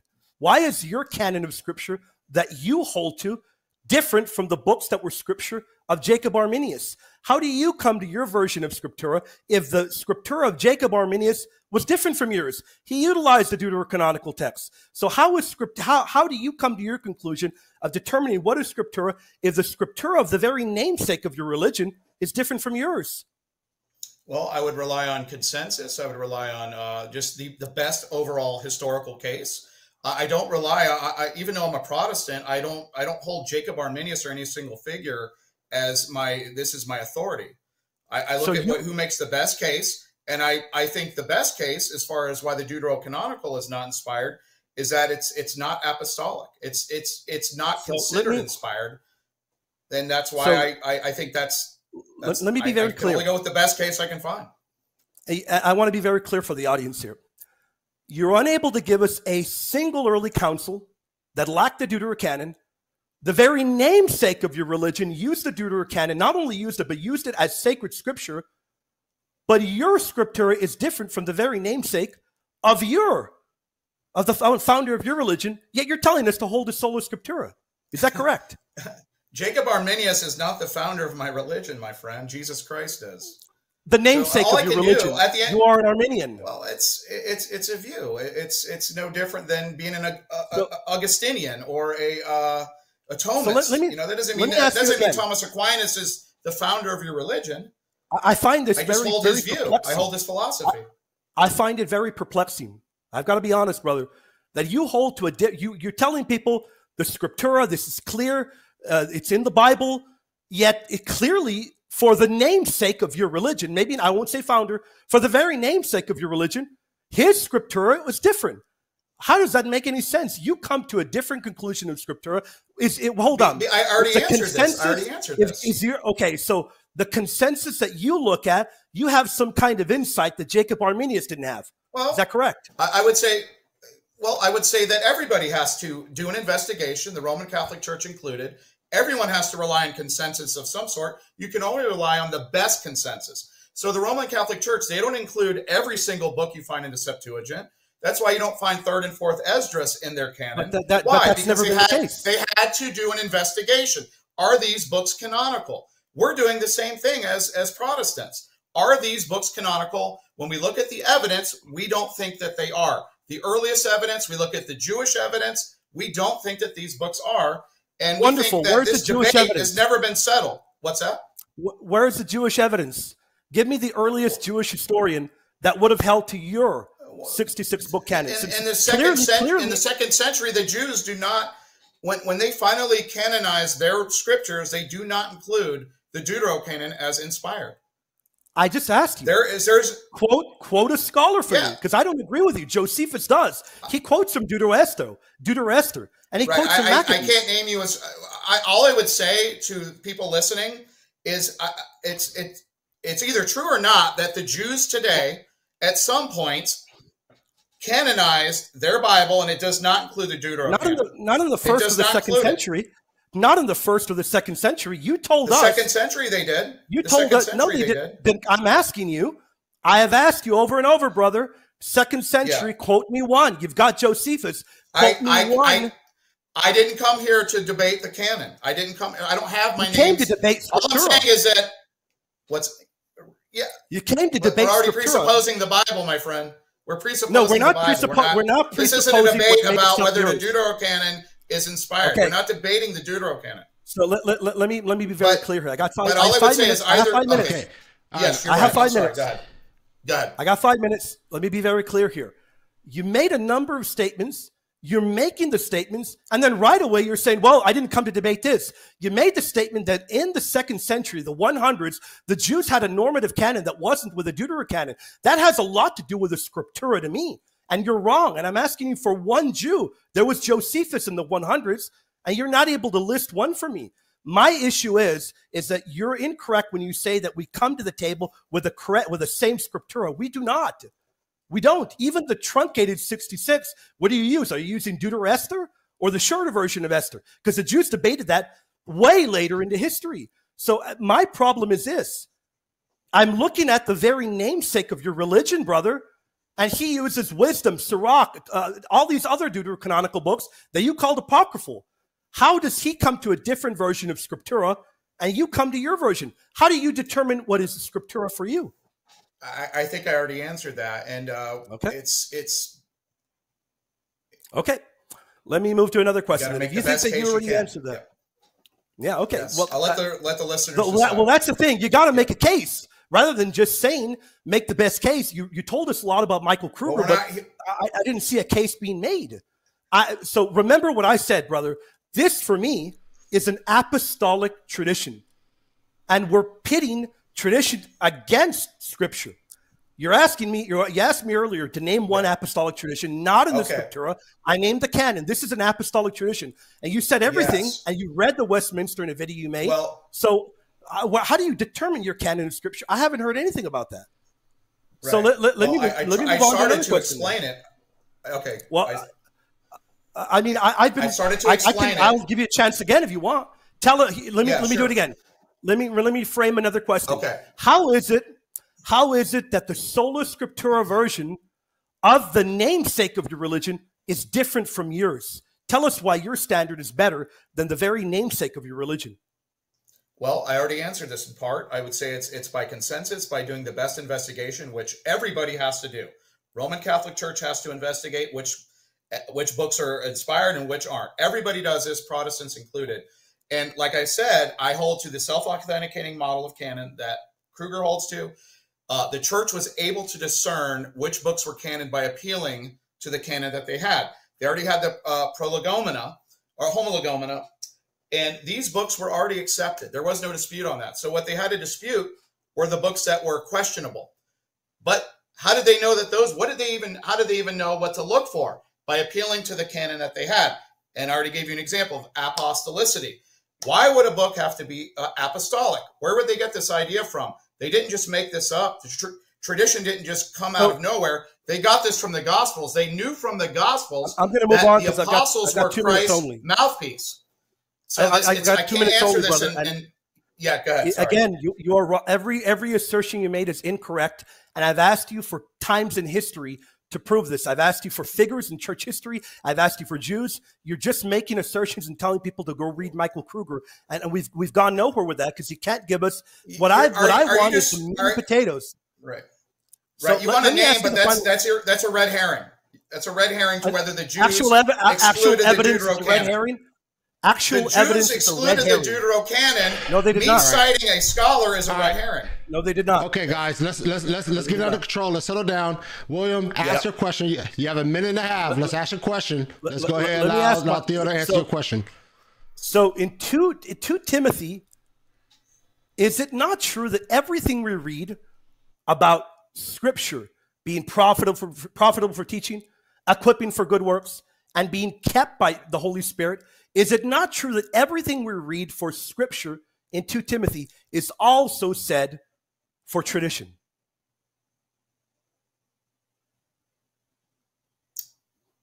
Are you, You said that in Second in a video. Three. Yes, in a video that you made, you said to 2 Timothy 3 that this points to sola scriptura because these things are not said of tradition, yet they are also said of tradition. So I'm asking you, why would you say that in that video if everything's said for scripture, profitable for teaching, equipping you for good works, and completing you by the power of the Holy I, Spirit? I, I, I don't know where Timothy, I, I don't know where Paul says this about tradition, where he says that tradition is profitable, useful for correction, teaching, reproof. I, I am not aware of a verse where Paul says that about tradition. 2 Timothy 2 2, where he says, Commit these to faithful men who will teach others into righteousness. 2 Thessalonians 2 2, where he talks about what is handed down will lead you to the glory of the Lord. And 1 Thessalonians, well, my time. I don't my hear time I don't hear anything about this is useful for teaching, correction, reproof. I I just I'm read not it. denying it. The passage that those passages did not mention teaching, reproof, correction. They they don't only only Second Timothy They- when it refers They, to they, scripture. they mention teaching. that. Everything I'm said there the- is also mentioned. All right. All right, guys, that's time right there for the final round of Cross X. So, all right, um, we are going to transition to our five minute closings, uh, guys. Um, time is of the essence here, so I don't want to hold you guys too much longer. So, uh, Theo, you're up for your five minute closing, and I will start your time as soon as you begin to speak. Okay, here we go. All right, William, thank you so much, man. I don't take any of this personally.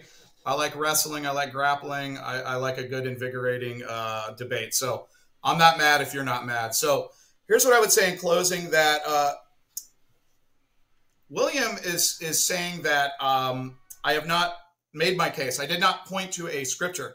But remember, in my opener, I never said that my case is based on a single scripture. I said it's it's based on the Bible at large. And William has did not denied this. He has affirmed one of my premises that throughout the Bible, we see that what God says has final authority. And then I made an inference to saying that if nothing else we possess today contains what God says besides the scriptures, then my argument goes through. So that's that's my entire argument. My argument is not based on a scripture. So that's that's he's misunderstanding my argument there. Um, so the overall point is that I made a inference. I made a, uh, a syllogism. The only way that William can refute my argument is to refute is to deny one of the premises. It's not clear that he's denied any of them, except he possibly he's brought up the canon as a possible uh, apostolic tradition not found in Scripture. Uh, what I would say to that is, is during cross ex, I don't have time. This is a, this was off topic. I'm not here to debate the formation of the canon. The topic of the debate today is is sola scriptura biblical? We're already assuming the Bible. We already are, are coming together on common ground. We're not discussing the Deuterocanon. We're not here to, uh, to, to, to debate whether the Deuterocanon is inspired. We are coming together on common ground on the passages we already agree on, which is a 66 book canon. So it's a red herring for me to try to prove the canon in in the middle in, in 10 seconds in in a uh, cross X. I want the viewer, I want the viewer to listen and understand to this. Uh, so what I would do is point the viewer to the work of Michael Kruger. He explains how the uh, the canon is not an extra biblical tradition. The church was able to discern the canon with the help of the scriptures and the canon that they had. It does not have to have a table of contents. When the church knows what uh, they, they know that apost- apostolicity matters, they're getting this from scripture. They're getting this from the idea that Jesus commissioned the apostles. Jesus used the apostles as his mouthpiece. So they're drawing these criteria, they're drawing these features from the scriptures. This is why the canon is not an extra biblical tradition. So at the end of the day, William has not refuted premise four. He brought up, uh, he, he, we just got steamrolled in a cross X. But at the end of the day, the canon is not a uh, it's not an extra biblical tradition. Um, so again, I just want to remind the viewer that in order for him to refute my argument, he has to show an apostolic tradition that is not found in Scripture. The canon is not it. He has not brought up any other one. Um, also, he has not shown that Mark seven is more is is uh, does not is not made better sense of on the sola scriptura hypothesis. Those are the two things that he was supposed to show. If he cannot show those, then my argument goes through. He has to deny a premise. That's how arguments work. We, we're, we're going all over the place talking about the canon and all these other things. That's irrelevant. And I preempted that at, at, in, in my opener. So I'll leave it to the viewer to decide uh, who uh, who's uh, case uh, uh, who who carried the stronger case. And uh, but I do want to again, I just want to thank William. I want to thank Marlon uh, for this debate, having a lot of fun with it. And I don't take any of this personally, and I concede my time. All right. Thank you, Theo, for that. And I appreciate you as well. And so, William, you're up for your five minute closing. And let me get you set up here. All righty. Let me know when I can. All right. And you can start. Uh, I'll start your time and you begin to speak. All right. Thank you very much for that. Uh, nothing personal at all, brother. Uh, I just uh, I, I, love my faith, and um, I wear my faith on my shoulder, on my shoulder. I wear my faith proudly right here on my chest. Um, so yeah, let me go into the closing immediately. Um, there are a number of problems here. Uh, the brother thought that we uh, came to the table agreeing on what actually made up the scriptura. Uh, that again, in and of itself, is a problem. Uh, he then said the Jews rejected the Apocrypha. Well, I asked him to name one. He said, well, by the second century, it was normative. I asked him to name one, and every time I ask for something, he wants you to go read Meade. He wants you to go read Kruger. Go read something else. I can't name it for you. Go read them. I am unable to name it, but read them. if you're gonna answer and make an assertion, you better be able to answer it. Imagine me saying something and then saying, "Well, go read that guy." I asked him, "How do you even know what makes up the scriptura?" Well, you look at the books and you look at how uh, how they determine the apostolicity. It doesn't matter. I've read Kruger's model. It's atrocious. How does it help you decide which books are canonical? We can agree all day long that a book that is apostolic, or even if you use the standard from the Bible to determine what is canonical, even if you use that, how do you end up at your list? It's impossible. You need sacred tradition. And by that very virtue, it destroys sola scriptura. If you need to go into tradition to even know what the scriptura is, you've already lost. And we entered very dangerous territory because the very namesake of his religion, he's an Arminian, and he can't even agree on the canon with Jacob Arminius. He says, Well, how do I get to mine? Well, consensus. So the consensus he has is better than Jacob Arminian, or Arminius, excuse me. He's an Arminian. Jacob Arminius used wisdom, Sirach, and many other deuterocanonical books. He would have he would have disagreed. He would have rebuked the brother on the scriptura because he tells you stick to scripture. So they can't even agree on what makes the scriptura. And you're telling me he wants you to believe his word, that his, the standard of sola scriptura is the one to hold to? When he can't even agree with the, with the very namesake of his religion? I have to be very clear. I am in utter shock. Go read Michael Kruger. Go read a hundred authors. You're never going to find out what books make up your canon unless you go to sacred tradition. He said that this was um, a clear problem, that this was not a problem. Well, of course, he's going to say that. He asked me earlier to name one apostolic tradition, and I named one. Well, not good enough for him. He doesn't agree with it being apostolic, so it's off topic. He doesn't agree that it's apostolic, so it's off topic. I can tell you it's very much on topic if it is an apostolic tradition. He says, Well, I don't agree with it. Really? Every father that talked about these lists, by the way, the list of meat and those, even those lists that are produced, they utilize the Deuterocanon as holy writ. Even those utilize it as holy writ. So there's a problem there. You need divine tradition. Every father that talks about a list, how do they get to it? Well, did they crack open the Bible and get to it? No. They relied on sacred tradition. Of course, that's off topic for the brother because he doesn't like it, because he knows he can't find it in the Bible. So, of course, it's off topic. I'm telling you, we got nothing today from him. We're told that the, the tradition of the elders, tradition of men, who supports that thesis?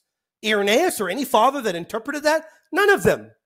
And then he wanted to argue that etched in stone is the same as scripture, scripture alone. We need to be a little bit serious here. We got nothing. We didn't even get one verse. I didn't even hear from 2 Timothy until I brought it up. We didn't get anything. But rather, we saw that there is an apostolic tradition. I didn't get time to bring up more. There are others. But we saw that there is an apostolic tradition. The canon, the very list of books that make up the scriptura, I don't care if you tell me, well, they cracked it open and they, by virtue of, of, of the Gospels, they decided these books belong in the Bible. Even if you do that, you don't get to the scriptura with that because the list is not in the Bible itself. You need sacred tradition. And interestingly enough, again, yeah, I'm going to harp on it. The very founder of his religion, the namesake of his religion, Jacob Arminius, didn't even agree with him on his version of Sola Scriptura. Sola Scriptura is unbiblical. Happy Halloween, everybody. All right. Thank you guys for a very, I guess I can say, uh, feisty debate. I still love the brother. Um, uh, and I, you know, and that sort of is expected uh, when we're dealing with such a sensitive topic. It's Sola Scriptura. I, I just wouldn't go trick or treating. That was a that that that is expected, and uh, yeah, so thank you guys for the debate. I appreciate you guys. And so, um, not sure if you guys have time for a Q&A. Um, there is, I know you guys have to skedaddle, so uh, I leave that in you uh, guys' maybe hands. five minutes, maybe five minutes. Yeah, I, I have I have about yeah I have about five too. All right, so we'll ask a couple questions here. Uh, both of you guys will get a minute each to act, to uh, to answer the question. So uh, I'll get one for Will and one for Mr. Theo here, and then that should end the Q and A. So I have a question here. This is coming from Steve Christie. Thank you, Steve. Appreciate the question. This is for Will. If sola scriptura is false, how do you falsely how do you falsify tradition and the magisterium? Are also infallible without being subjective and circular since you reject a set canon in the first century. If sola scriptura is false, how do I falsify tradition? Uh, he needs to be he needs to to to, to emphasize what, what what kind of tradition.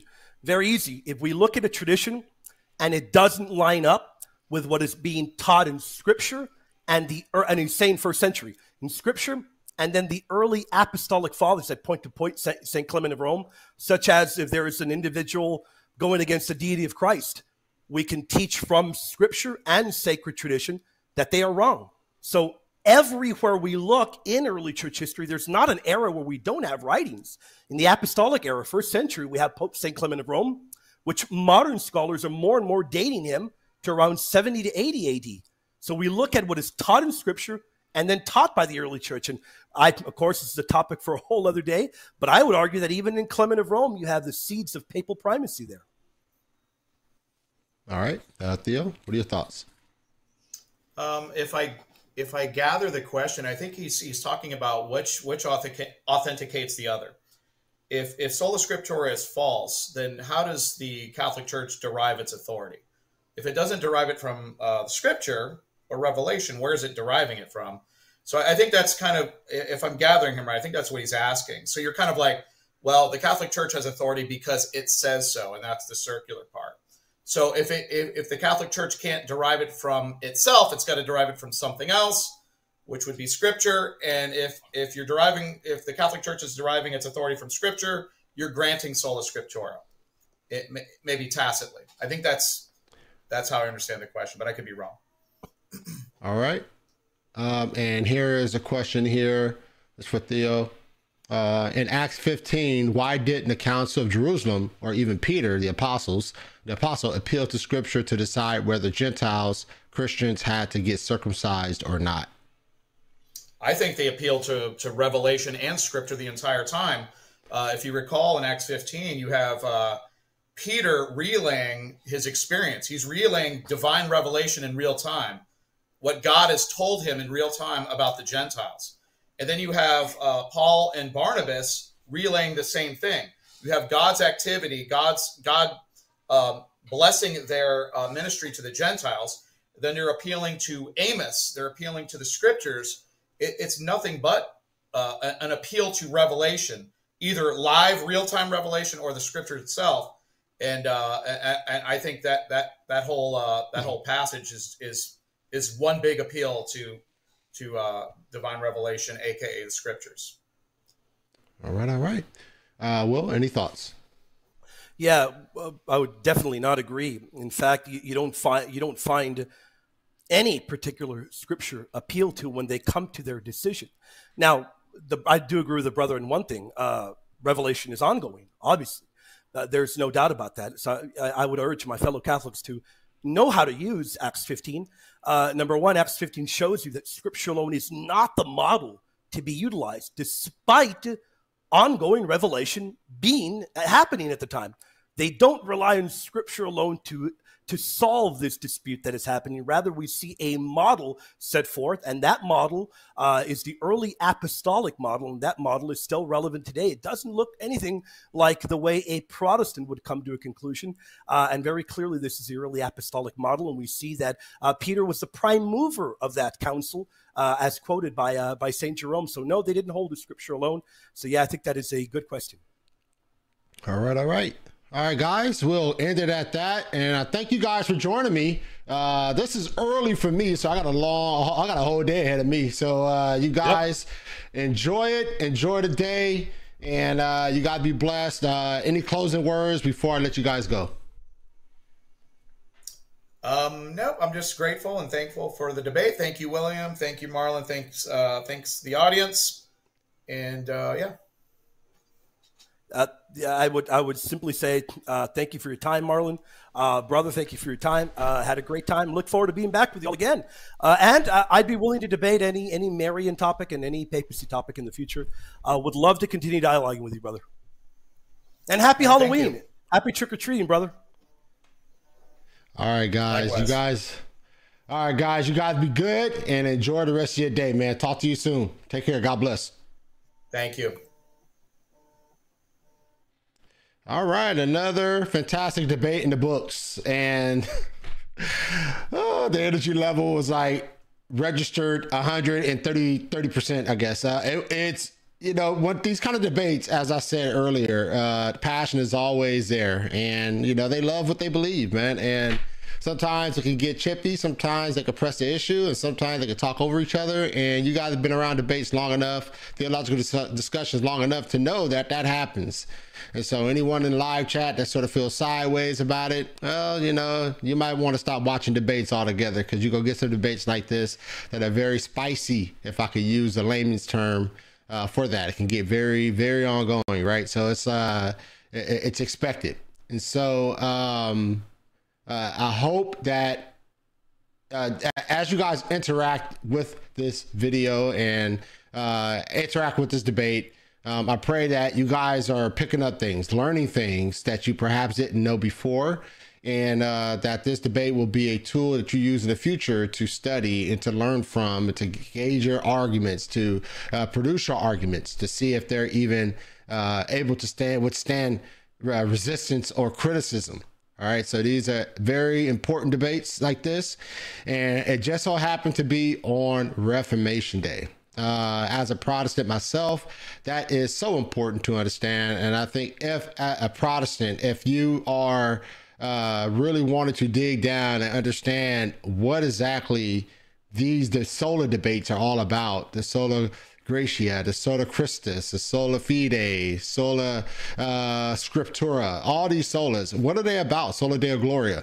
What are they about? Um, I think you'll be able to find them if you start reading and studying the uh, the Protestant movement and where all these things were developed. Um, so I think it's extremely important that you guys do that. And remember, while many of you out there are celebrating the idea of Halloween and things like that, and you know trick or treating and things like that, I do find it extremely important that you guys understand that uh, I would say the true emphasis is October 31st, which is a Protestant movement, right? Understand it, know it, appreciate with those Martin Luther and all the reformers, Zwingli and Calvin, all the reformers did for the church, right? In that they brought the church out of that construct right? They, they, the idea wasn't that they wanted to take away from the Catholic, they wanted to destroy or abolish the Roman Catholic Church. They desired to reform it from the inside, right? It was Martin Luther's desire to reform the church, right? It wasn't this idea of destroying or taking away the Catholic Church. They want he wanted to reform it from the inside out, right? And so, uh, as you know, that didn't go necessarily as planned, uh, obviously. So uh, but nonetheless, I do believe that it is good history to know and to appreciate. Uh, whether you agree with the Protestant movement or not, I think it is a good point of church history that you should know and appreciate. Uh, if anything, you should appreciate from the, the, the perspective of those uh, those those people who spearheaded this this this this uh, this point of contention, and to deal with them and to to interact with them. Um, so that's all I have to say about the Reformation. right? I think it's good to know, and that should be the primary uh, primary emphasis of celebration today. Um, you know, and you can throw some candy in the kids' bags while you're at it, right? But all that said, I'm gonna get out of here. I have a long day ahead of me, and I look forward to next time. Uh, and if you have yet to do so, make sure you are subscribing to the Gospel Truth. Hit the subscribe button and the notification bell so you miss out on any any debates, any commentaries, any interviews that are planned to go down on the gospel truth. You don't want to miss anything, all right? So make sure you do that. And also, before you leave, can you make sure you share this debate? Uh, uh, hit the like button, please. Hit the hit the like button. Hit the subscribe. Hit the share. Let's get it out there, right? All right. That said, I'm out of here. May God bless you and may God keep you.